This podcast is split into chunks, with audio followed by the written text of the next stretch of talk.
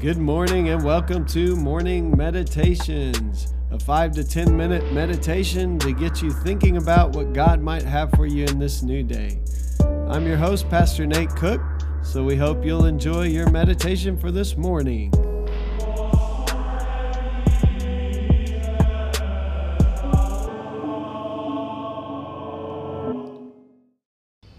Hey, this is Pastor Nate, and this is your morning meditation for Monday, June 3rd, 2019.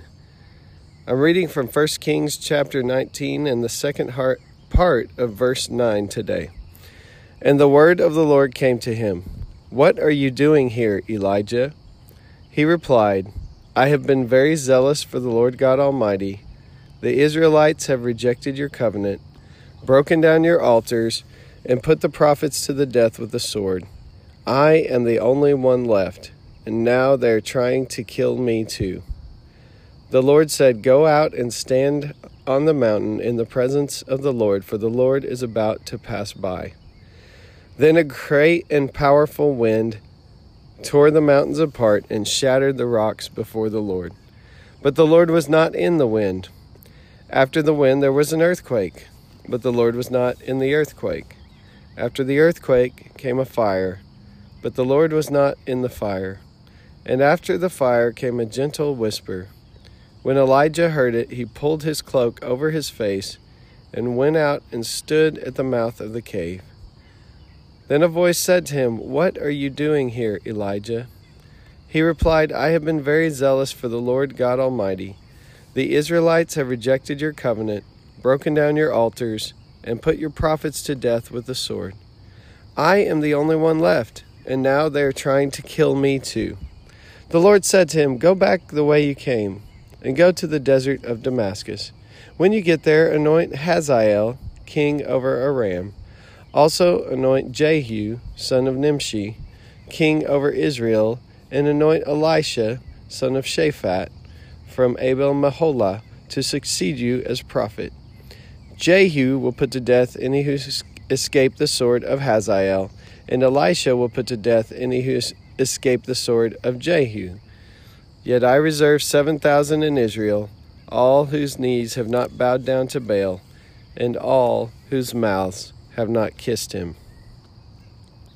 So, in context, this uh, passage comes directly after, almost directly after Elijah and the prophets of Baal have this big showdown where Elijah challenged them to show who is the true God, and the true God will answer by fire. And we know the story that the gods of the the Baals do not answer the prophets of Baal, and Yahweh answers Elijah and burns up the sacrifice. I love that picture in that story of burns up not just the sacrifice but the altar and even the ground around the sacrifice and all the water that they poured all over it it's a pretty intense fire. Well, right after this, Jezebel is out, Ahab and Jezebel are out to kill Elijah, and he runs and he is terrified for his life and he wants to give up. And God ends up feeding him and giving him, letting him get some rest. And then Elijah just kind of spills his, you know, pours his heart out to God, and he feels like he's the only one left. And he's discouraged and he's frustrated and he wants to just die. I mean, that's what he says. Um, and then God comes to Elijah. And Elijah continues to kind of protest and say, You know, I'm the only one left, and ever, they're trying to kill me. Uh, woe is me. This is kind of a woe is me moment. Um, and then the Lord reveals uh, the presence of God just passes by Elijah. Um, and this is uh, pretty phenomenal. And, and you, the beautiful thing about this is there's all these huge, big, um, loud things like fire, like earthquake, like wind, and God is not in any of those things. And then God comes as the gentle whisper. Um, and it, once again, Elijah shares the, his frustration because the voice says, What are you doing here? Um, and then the Lord reveals to Elijah that he doesn't see the whole picture, that God is working and God is moving, and he gives Elijah some instructions um, to begin to move forward. And he reminds Elijah that you aren't the only one left, Elijah, that there are 7,000 in Israel um, who have not bail- bowed down to the Baals. So I think this passage, there's so much in here. The first thing is um, in a hurried, fast paced world, where we're always distracted and this this phone I'm recording on that I record these meditations on is definitely part of that whole thing. Um, we're always busy. We're always being pulled one way to the next. Um, it's very difficult sometimes for us to be able to stop and sit and hear that gentle whisper. But God often is in the gentle whisper. God often isn't going to break the doors down so that we will he, we will hear what God has to say. Now, sometimes God does get our attention. I mean, we think of Saul on the road to Damascus is a great example of the old, you know, story of him getting basically knocked off his horse. Um, but there, there are moments like that. But in the everyday, God comes to us often in a whisper. And uh, so the question for us might be, what are we doing to help hear the whisper? And hopefully, morning meditations is part of uh, what you're doing. Obviously, that's why you're listening. But but throughout our day, how are we listening to the whisper of God's voice? Um, we often want the fire, or the wind, or the earthquake, uh, but God often comes in a whisper. But the second thing is that God is always doing more than we know, and that's one thing we always have to remember that. Even when people frustrate us, God is doing more in their life than you know.